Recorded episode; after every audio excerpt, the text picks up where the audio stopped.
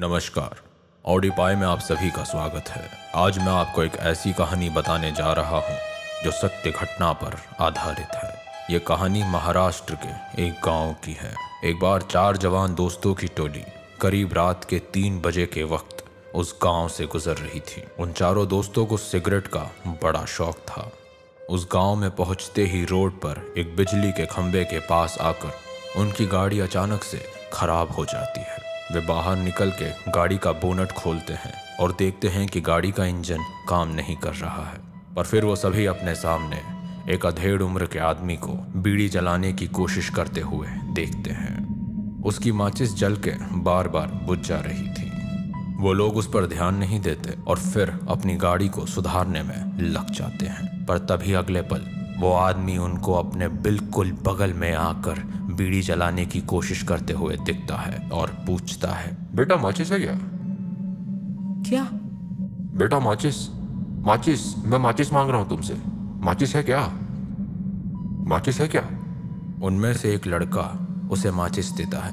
वो आदमी माचिस जलाता है और बीड़ी का कश लेता है। तभी उनकी वो बंद कार अपने आप चालू हो जाती है और वो जैसे ही दोबारा सामने की ओर देखते हैं तो वो आदमी वहाँ से गायब हो चुका होता है और दूर दूर तक नहीं दिखता। वे सभी जल्दी से गाड़ी में बैठते हैं और वहाँ से आगे बढ़ने लगते हैं।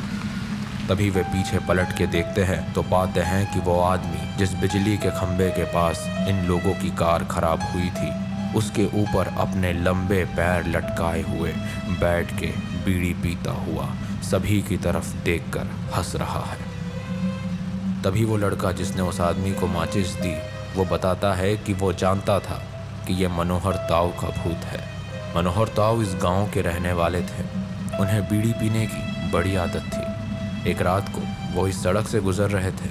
बीड़ी पीने का मन हुआ तो उन्होंने पाया कि उनकी जेब से रास्ते में ही उनकी माचिस कहीं गिर गई है। वो पीछे जाकर उसे ढूँढने लगे, मगर इसी बीच किसी गाड़ी ने आकर उन्हें कुचल दिया। और वो वहीं मारे गए। तब से कोई भी बीड़ी या सिगरेट पीने वाला इस गाँव की सड़क से गुजरता तो मनोहर ताऊ से रोकते और माचिस मांगते। लेकिन उन्हें कभी भी माचिस के लिए मना नहीं करना चाहिए। क्यों? क्यों?